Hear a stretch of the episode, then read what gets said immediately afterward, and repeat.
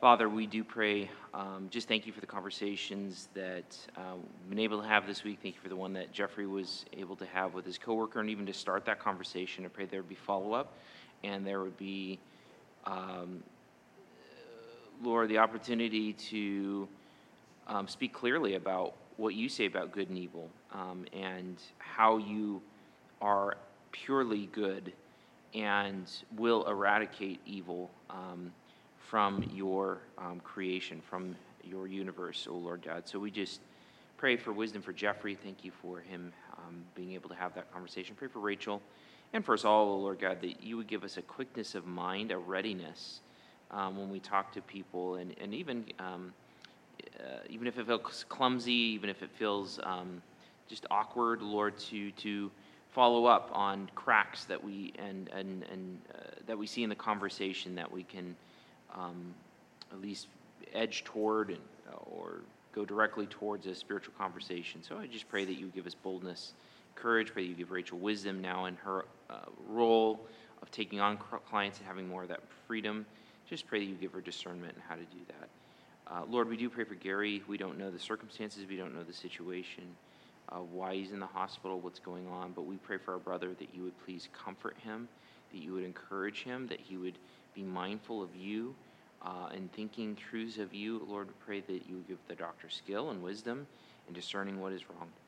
Lord, we pray for this morning as we continue thinking about, in, in sense, kind of culminating your um, attributes in our discussion of you. And Lord, we just feel the. Um, the inadequacy of speaking about you. Lord, even when you give us language, even when you give us concepts, Lord, we know we just see the, uh, the outskirts of your ways. And Lord, we want to know you more, and we long for eternity where we will know you more. But Lord, for what we do know, we pray that we would handle it well. We pray that we would worship you rightly and delight in you. So we just ask for your blessing on this time. In Jesus' name, amen. Okay, so um, we've kind of, just to kind of back up where we've been. So we've talked about what it means to know God. We've talked about God as Trinity. We have talked about um, God as Creator, God as Eternal. We talked through um, kind of the list that God, uh, a, a, significant list of attributes that God ties to His name. We did that from Exodus 34. Um, worked through each one of those. Uh, in the last few weeks, we've been talking about, you know, kind of God's abilities. So God's knowledge, God's presence, God's decree, on what we talked about last week. And so at this point, it's not that there are not other things that we could talk about in, um, in knowing God, but we've covered a lot of kind of the main areas. And so what we kind of want to end with is um, you might put it this way kind of summary, it's not summary, summary, there we go, uh, attributes of who God is uh, and so, particularly, we're talking about God's glory and His holiness. Uh, and so, we've talked about those topics uh, before, actually, a couple years ago, when we were talking about the idea of sanctification and holiness and how we grow in holiness. So, some of this will be review and just refreshing. Um, but uh, this is where we want to kind of end. If we've kind of paraded through many of God's attributes and what He does, well, now uh, we want to talk about how does, how does um, what's the terminology? What are the concepts that sum those up? And those are going to be the concepts of glory and holiness, which are not the same, but they are very much related in a particular way.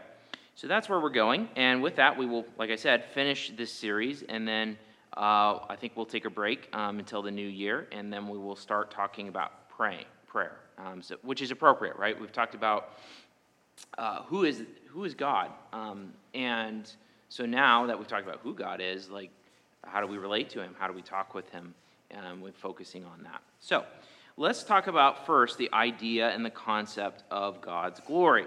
So again, some of these will be review. You'll re- remember some of this discussion from before. Um, the basic idea of the at least the Old Testament word um, for God's glory is this word kavod, which means at a basic, in its basic sense, is the idea of weight, heaviness. Uh, an extension of that basic sense is if you were talking about the glory of just some random person, uh, you might also, t- it might be used to talk about their wealth or their honor. Okay? So, uh, this is like someone's consequence. That's kind of an old way of talking about it, kind of a British way, I guess, but um, someone's significance.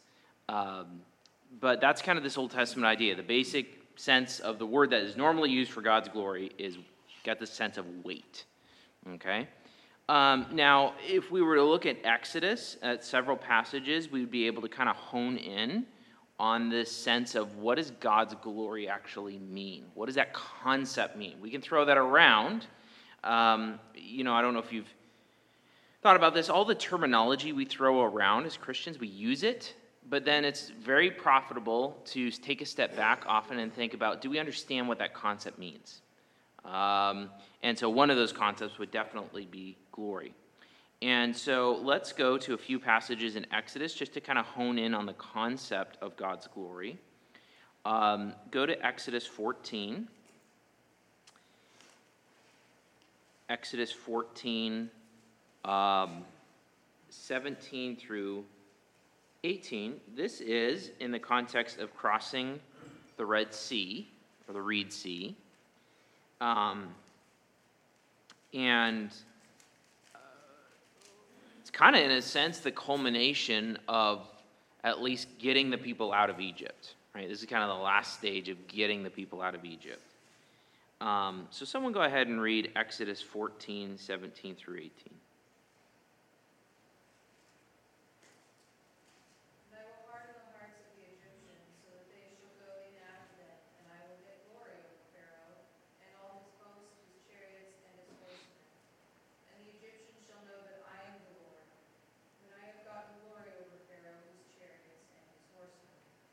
So, um, what do you see about God's whatever God's glory means? Like, what what is it? What do we see kind of its relationship in this particular verse verses?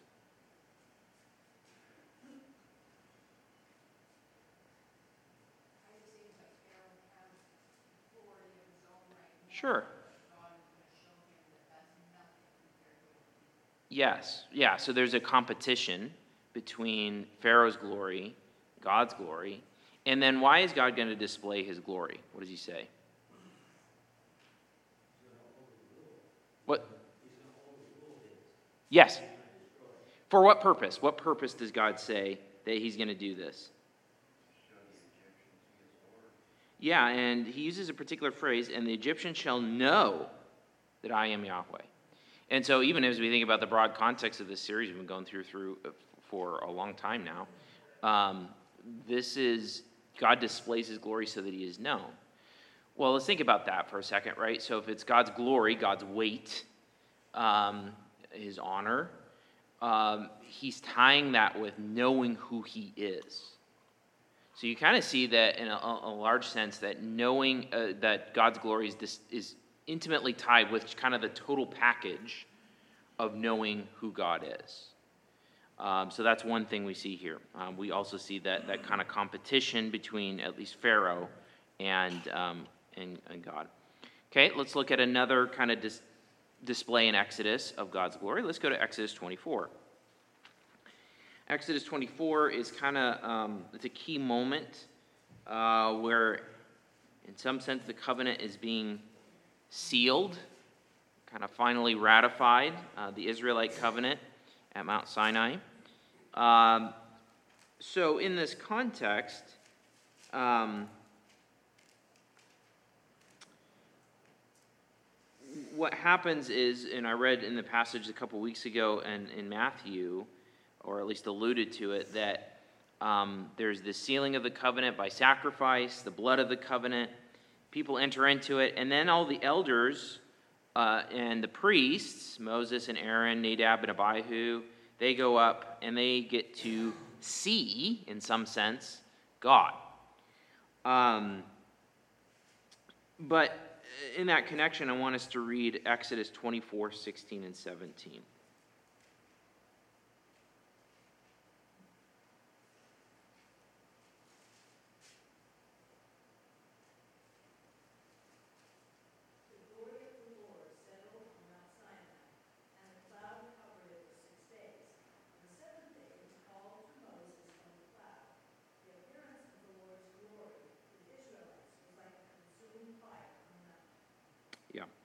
So, what do we see about God's glory here?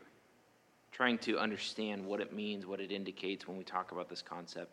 We're looking at these different passages to get glimpses and understandings of that concept. At least here, what do we see primarily? There's a, a certain element of tangibleness to it. Very much, yeah. So in this case, it's very visible, right? It's tangible in that it's visible. Um, so it's kind of interesting because we talk about the fundamental word that's used is kind of connotes weight or significance, which we think about the last verse we looked at. Uh, okay, um, the weight of who God is, so that they may know. Uh, but here, there's the more a different facet of it, where it's the visibleness of this this glory. It shows up as a consuming fire. So there's this con- connection with light. Uh, it also connects with what Moses saw when he first went up Mount Sinai, way back in Exodus 3, right? He, he sees a burning bush, right? Um, he sees the presence of God. Um, he sees his uh, glory, uh, at least manifested in a sense, through a consuming fire, right? Um, so that's kind of what we see here. So glory is often associated um, with that visibleness. There's a tangibleness to it, even um, that we can see. Uh, we see that also even when uh, the tabernacle is constructed, um, both uh, um, God's glory enters the tabernacle. It enters, it fills it. So there's that tangibleness again. Uh, in particular, God's glory is, you know, it's associated with His presence that is in the Holy of Holies. Okay, so, and that's very much uh, a key feature of what's going on in Exodus. He's bringing these people out, but now, the, uh, now this God is dwelling with this people, and that is manifested, his presence dwelling with his people, by his glory settling, being seen, and in particular in connection with the tabernacle and later the temple, uh, with God's presence filling it, manifesting in the Holy of Holies in particular. Okay? Um, so, um, more insight on God's glory. Let's go back to another key passage in Exodus, uh, Exodus 33. Uh, we spent some time here, especially in 34, but this whole segment where the golden calf has happened, it's a disaster, it's a debacle. Uh, Moses is interceding for the people. And I'll go ahead and read this one. Um, And I'll start in verse 18 of Exodus 33, and then I'll continue on to into chapter 34. I might skip a few verses in between, but Moses said, "Please show me your glory." So God is saying, "I'm going to keep I'm going to keep my he he turns away from destroying the people. Uh, I'm going to go with you. I'm going to keep going with you. I'm going to be with you." But Moses is like, well, if I'm going to keep going, I need, I need, I need to see your glory. Uh, which is interesting in and of itself, right? That, that Moses um, perceives God's glory as something that's going to energize him, that's going to give him the wherewithal to do what God's calling him to do. And he said, I will make all my goodness pass before you and proclaim before you my name, Yahweh. And I will be gracious to whom I will be gracious, and I will show mercy on whom I will show mercy. But he said, You cannot see my face, for man shall not see me and live. And Yahweh said, Behold, there is a place by me where you shall stand on the rock, and while my glory passes by, I will put you in a cleft of the rock, and I will cover you with my hand until I pass by. Then I will take away my hand, and then you shall see my back, but my face shall not be seen. So let's pause there, and let's think about what do we see about God's glory in relation to, because that's what Moses is asking for. What does God say about it? Yeah, especially in a fallen world, as fallen creatures, um, there, there's limits. Uh, what are the limits that at least describe how God describes those limits? What's that? Yeah, I can't see his face. Now, um, we understand that that is metaphorical language in the sense that um, what does face communicate? It's like when you're looking at someone's face, you're seeing that person. You're relating to that person in their fullness, right? Verse. What's that? Yeah. so it's kind of, and, and throughout Scripture, the face of God um, is, is used, um, you know, as that metaphor to describe you're being before God's presence, you're being in His favor, even. But here, the idea is like the kind of the full blast of who God is. Uh, God says, You can't do that and live. Um, but I'll show you my backside. And does God show Moses his glory? Yeah, he says he is. Just not uh, the full blast of it, uh, the full package of it, uh, the full nakedness of it, um, if you will, right? Again, we get this tangible aspect of God's glory. We also get the sense that God's glory is dangerous if it's mishandled. Uh, we also get this connection with um, the, the, God's glory is connected with just his being, who he is in his fullness, right? And then there's this display, this manifestation of it, uh, that if it's mishandled, uh, but God, God says, yeah, i will make my glory pass by you. So um, Moses makes preparations and I'm going to cut ahead to Exodus 34, verse 5, which we spent a lot of time in this passage. Yahweh descended in the cloud and stood with him there and proclaimed the name of Yahweh. And, and we see this is a synonym even for God's glory, right? His name, right? Um, the, the name is not just, oh, here's what you call me. It's, it's this communication of the sense of all of who God is. Uh, Yahweh passed before him and proclaimed, Yahweh, Yahweh, a God merciful and gracious, slow to anger and abounding in steadfast love and faithfulness, keeping steadfast love for thousands, forgiving iniquity and transgression and sin, but who by no means clear the guilty, visiting the iniquity of the fathers on the children and the children's children to the third and fourth generation. Moses quickly bowed his head toward the earth and worshipped. And he said, If now I found favor in your sight, O Lord, please let the Lord go in the midst of us, for it is a stiff necked people, and pardon our iniquity and sin, and take us for your inheritance. So God's glory passes by, but as God's glory is passing by, what does he do? He proclaims his attributes. So again, you see that connection between God's glory as kind of the sum, sum total weight, if you will, of who God is. And he's connecting that with his name, connecting that with his presence. Really, God's glory is, is, is it's connected to the fundamental like totality of who he is. Um, the weight of that. Yes, Tony.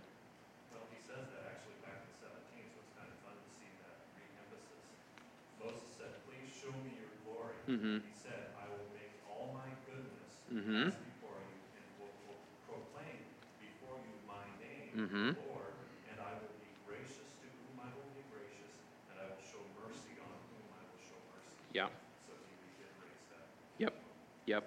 So really, when we think about God's glory, we're thinking about kind of the sum total weight of who God is. Um, and it's not just the intrinsic weight but it's also the manifestation of that, right? Both are true. Uh, it's like the sun, right? So uh, the sun uh, kind of ha- the intrinsic reactions and uh, nuclear reactions that are happening in the heart of the sun and creating all of this very tangible, very devastating um, reality. But then it's manifested. It's not just blank sitting out there, right? It, it man, it's manifested. The weight and the significance of what is going on there is displayed visibly. Um, so that's a helpful analogy, maybe, for, for God's glory, and I think one that Scripture also uses. Yeah.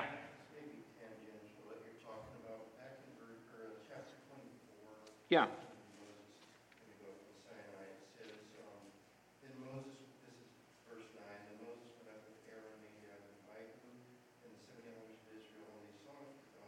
Mm-hmm. And then there's Peter appeared to be sapphire So, what, in what sense do they see God there?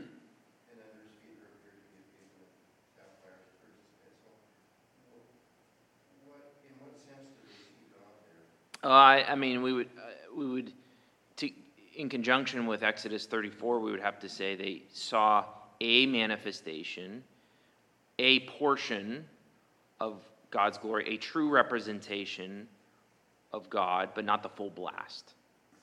That's kind of how I think about as Scripture talks, because there are times, right, where Scripture um, says things like this, right? Like they saw God, um, or like Ezekiel 1 and 2, and the crazy like vision he has, right? Or other things. Or even, to fast forward to the New Testament, right? Uh, Jesus says, Whoever seen me has seen the Father, right? So, does that mean that you're seeing the full, like, think of that analogy of God's face. Does that mean you're seeing the full, unhindered, like, naked presence of God? No. Like, you can see God truly without seeing him full blast. Even when we see Jesus, right, his, his, the full, like, his glory is cloaked.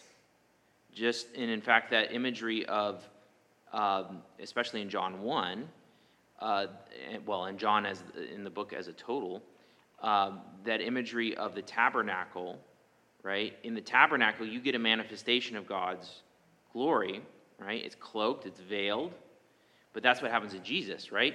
He is um, the full significance and weight of Him being the eternal Son is cloaked like a tent. In fact, that's why that's why John uses that language of He tabernacled, not just He dwelt among us, He tabernacled among us, right?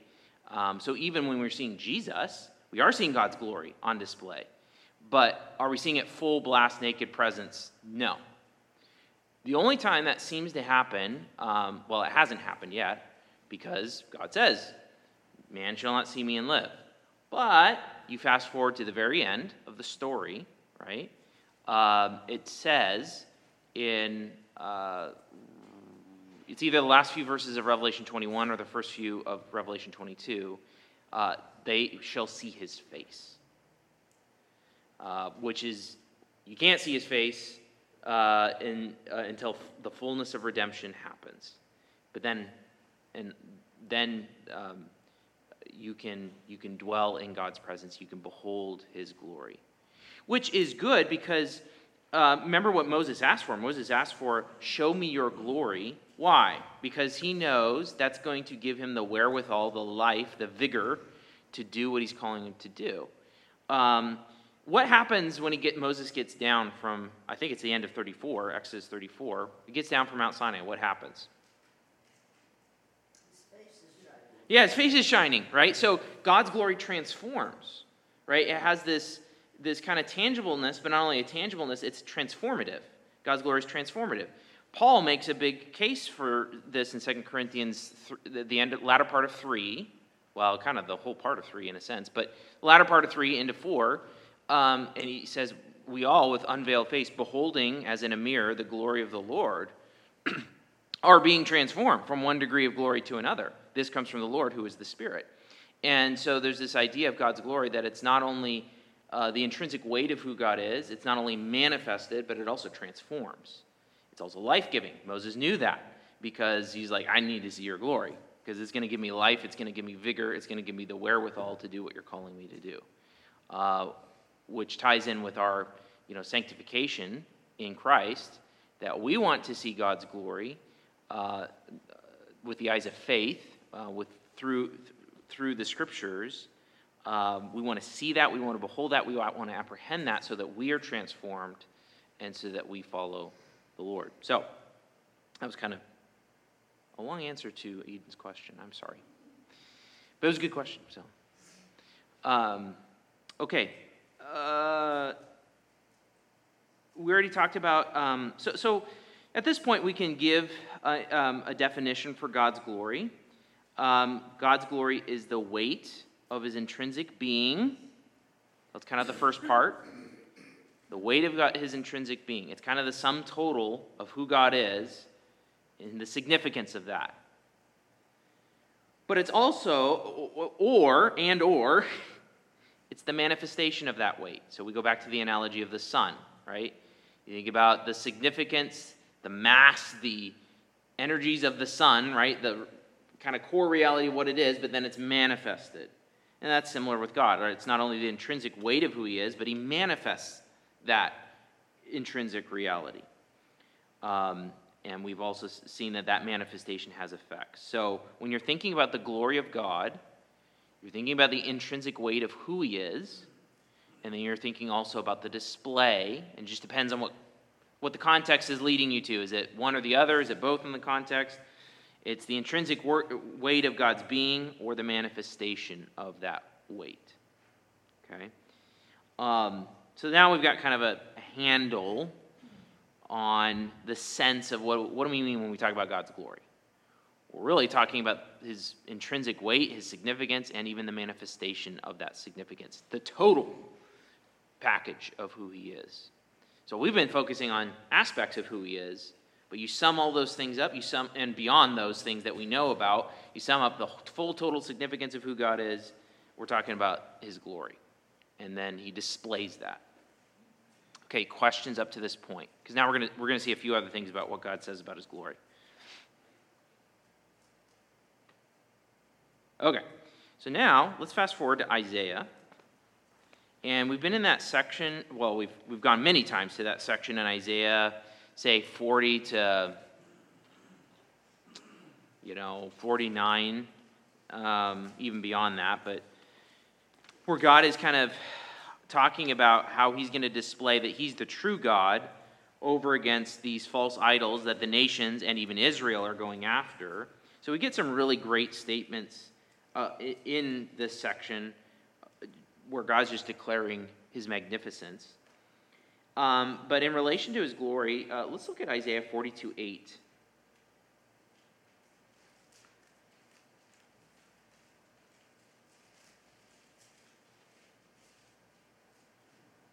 So Isaiah's, uh, Isaiah speaking for God, and he says, God's going to send his servant, he's going to put his spirit on him.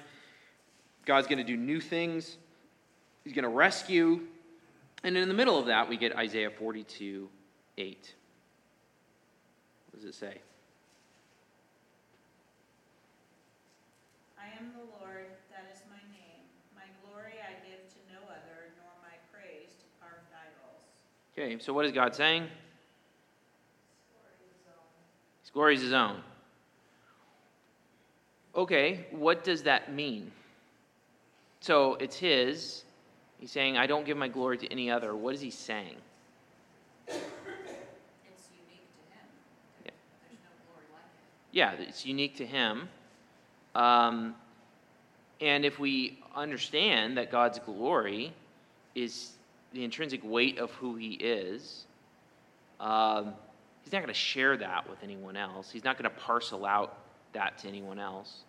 The flip side of this also, in the thing that when God manifests his glory, the design of humanity is to reflect back to him that worth. So if you use the light analogy, God's manifesting his glory, but then human beings are created as mirrors to reflect that worth back to him. So if we think about uh, to glorify God, we use that language all the time. What is that? It means to reflect back to him some measure of the weight and honor that is proper to his being. So part of what God's saying here is like my glory is unique. This is my being, right? I don't, I don't, I don't parcel that out to anyone. And um, but even more, the idea of praise and worship. God's not going to share worship with anyone else because He's unique. He's the one and true living God. Um, now, with that concept in your head turn to John 17.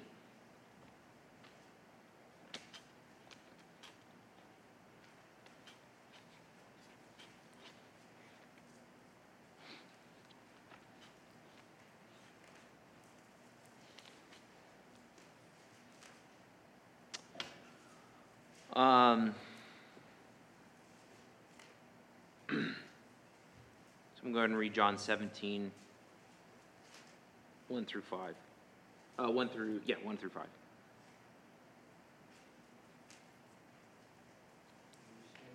Jesus spoke, and lifting his eyes, lifting up his eyes to heaven, he said, Father, the hour is come, glorify thy Son, that the Son may glorify thee, even as thou hast given him authority over all mankind, and to open thou hast given him, he may give eternal life. And this is eternal life, that they may know thee, the only true God, and Jesus Christ, whom thou hast sent. I glorify thee in the, on the earth, having accomplished the work which you have given me to do. And now glorify thou me together with my Son, Father, with the glory which I had with thee before the world was. Okay, so given what we have learned about God's glory, what is really astounding about this passage. Yeah. Yeah, because God doesn't share glory with anyone. But he, Jesus says, you know, I had that glory uh, before the world existed. And then I, I'm, I'm going, in some sense, Jesus doesn't have that right now because he's incarnate, right, on, our, on earth, and he's going back and he's ascending. He's like, I want, uh, I want that back. I, I want that reality back. And so here you see, it's just another avenue of seeing um, that um, Jesus' deity, right? That Jesus has that same glory, that intrinsic weight. Now, here, right, Jesus is saying, I, am not, in a sense, Jesus isn't experiencing that right now. Because that's why he says, I want to go back and I want to experience that again. Um, so even when you think about that idea of Moses asking, Show me your glory, right? Um, and he doesn't get the full blast, but Jesus has, has seen that and he's experienced that and he wants it back, right? Because that is where the fullness of life is, is in God's presence, enjoying his glory, basking in that. Um, uh, but it also shows Jesus' deity here. Okay? Uh, yeah, Bruce. Mm-hmm. Right. Yeah.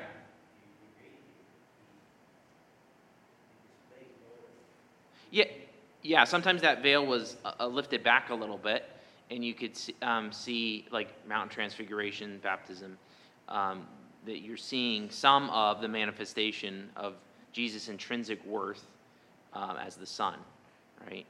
And, um, um, uh, and, Jesus is even saying, "You sent me, I glorified you. Now glorify your Son." So there's this mutual giving of glory, but God doesn't give glory to anyone else. Well, that's true, right? Uh, the, as long as you understand that God is a triune God, the persons can glorify one another without the whole Trinity sharing uh, that glory um, with anyone else. So there's a difference between, and as John 17 goes on, like Jesus wants his disciples, his people whom he's ransoming, to be in that presence, not to share in in a you know like in a, a a true full sense, but to experience it, to behold it, to delight in it, um, to bask in it, right? That's what Jesus wants. Um, so, but the, the sort of sharing and glory that Jesus is talking about here in 17, 1 through 5 is unique. Now, even, so we've kind of, that's just another glimpse to show um, that Trinitarian nature of God's glory and how that figures into even seeing how Jesus has it. Uh, but let's then we talk about the uh, when we talk about the aim of what God does, we always say that God does what He does for His glory, for His praise, for His for the not that He increases in His worth, but that that worth is reflected back to Him. And since we were just talking about the Father and the Son, let's go ahead and talk. Uh, go go and see a passage where you can see that everything is culminating and aiming towards um, the maximal display of God's worth and recognized by human beings, saved and unsaved, go to Philippians 2.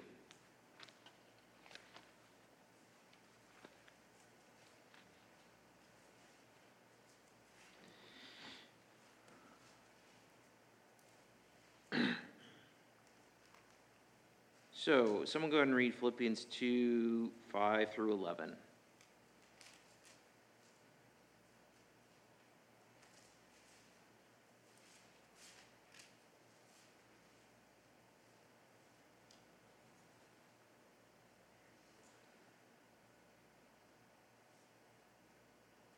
Have this mind among yourselves, which is yours in Christ Jesus, who though he was in the form of God, not count equality with God a thing to be grasped, but made himself nothing, taking the form of a servant, being born in the likeness of men, and being found in human form, he humbled himself by becoming obedient to the point of death, even death on a cross. Therefore, God has highly exalted him, and bestowed on him the name that is above every name, so that at the name of Jesus bow in heaven and on earth and under the earth, and every tongue confess that Jesus Christ is Lord to the glory of God the Father. Okay, so what's going on in this passage? Lots, but in relation to God's glory, what, what's happening?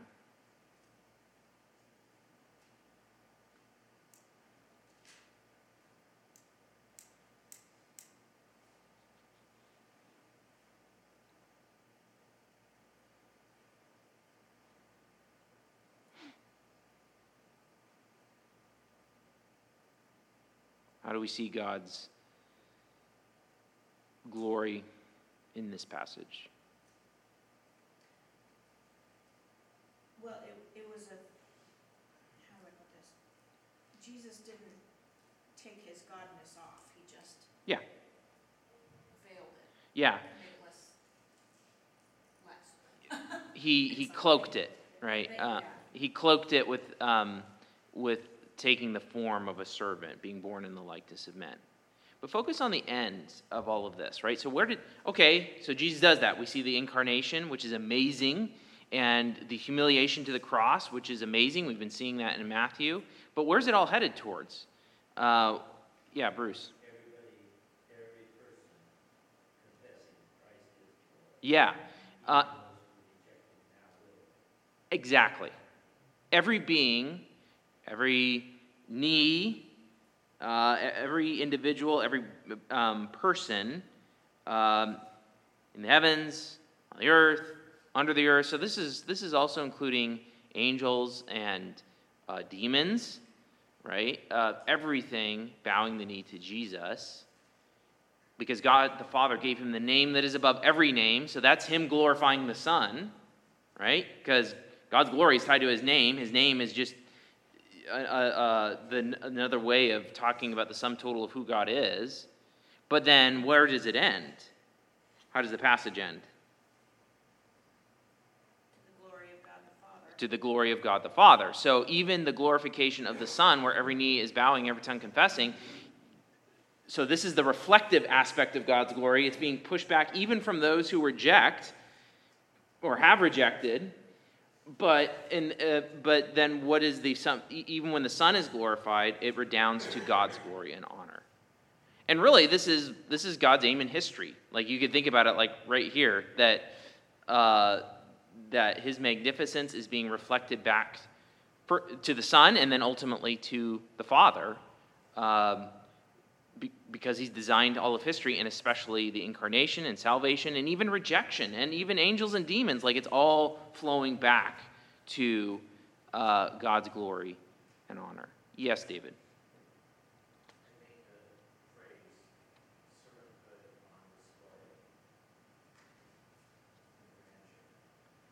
Yeah well so the, the, and it was what we've been talking about. The path to exaltation is through the path of servanthood right? So Jesus is humiliated on the cross, not as an end in of itself, but for the joy set before him. He endured the cross, despising the shame, and now he's seated at the right hand of the throne of God. And one day, this scene will happen, even as Jesus said in the midst of his trial last week, right?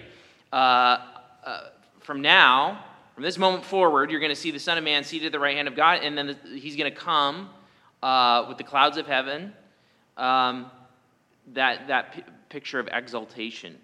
But that exaltation for the Son is ultimately going to redound back to the exaltation, the glorification, the reflected, the praise uh, going back and flowing back to the Father.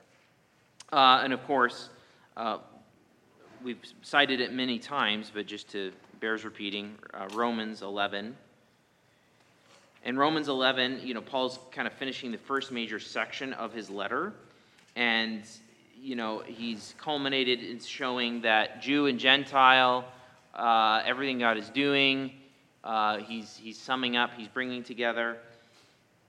Um, and Paul is just worshiping.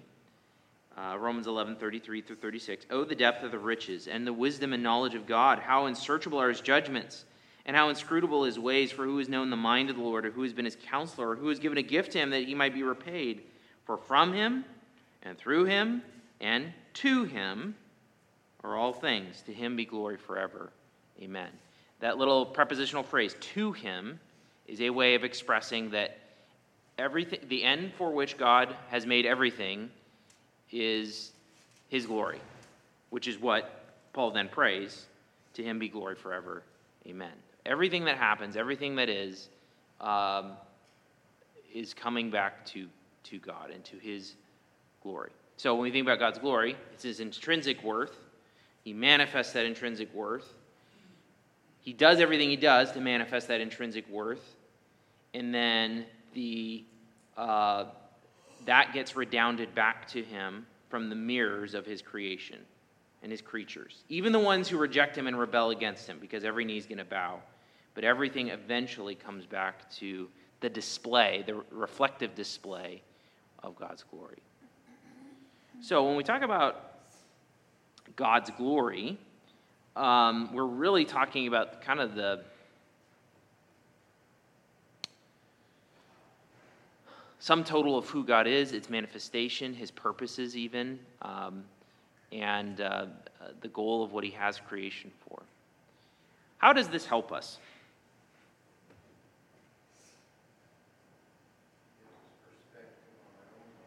Mm-hmm.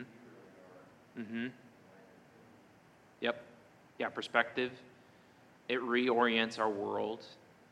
Um, the, the world is about God manifesting his excellencies all, in all of their fullness, and that, that manifestation being reflected back to him. Mm-hmm. Yeah. Which is why we've been doing this whole thing, right? Knowing God. We want to know who, if we talk about God uh, knowing us, choosing us, saving us, um, knowing in a salvific way, but then we've been, as we go through the scriptures, um, even as we look at other manifestations of God's revelation, like through creation, etc., we come to know more of God's excellencies so that we might be those mirrors, reflect back to Him some, some measure, some inkling of the worth, of His intrinsic worth. We can never do that fully. We don't add to God's glory, we just reflect back what He already has. So. Uh, yeah, Bruce. we can't take pride in what happens to us what we have, but we can also not be Mm-hmm. Yeah. Yeah. And part of this all is when we think about the greatest good, the greatest good in the universe is that God be glorified. So when we think about things like suffering or calamity or hardship, which are very real and hard things to go through, um, it doesn't eliminate the hardness, but it does, uh, if we understand that God is for his people, that he is saved and foreknown in a salvific way, uh, that he's working everything for their good. Well, what is that good? To be conformed to the image of Christ. But the greatest good is that we could see and bask in God's glory.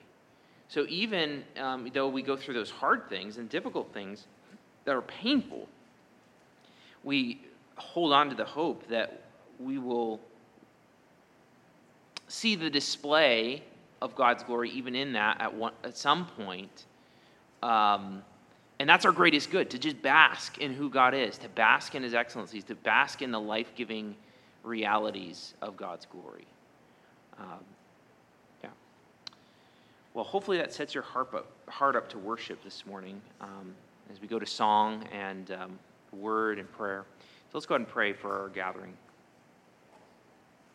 Father, we do thank you um, uh, for who you are and for your glory. We thank you for the language you've given us. Thank you for the pictures you've given us.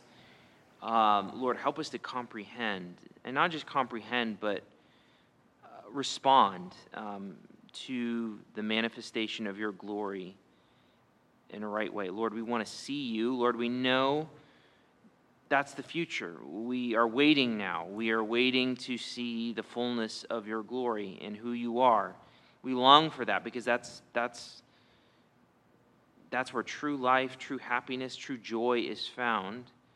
Lord, we thank you that we can get um, pictures and uh, glimpses, um, especially through the eyes of faith and through the scriptures of who you are, and even through the world you've created. Uh, Lord, we thank you for those. Help us to truly see who you are and worship you, reflect back to you the worth that you deserve. Um, Even this morning, O Lord God, as we go to song, um, even as we assemble as the temple, um, even as you manifest your presence, Holy Spirit, amongst your people, Lord, help us to enjoy you. Help us to love you. Help us to reflect back to you in the singing and the praying and the hearing of your word, some measure of your worth. So we just pray that you would be with us as we go. We ask these things in Jesus' name.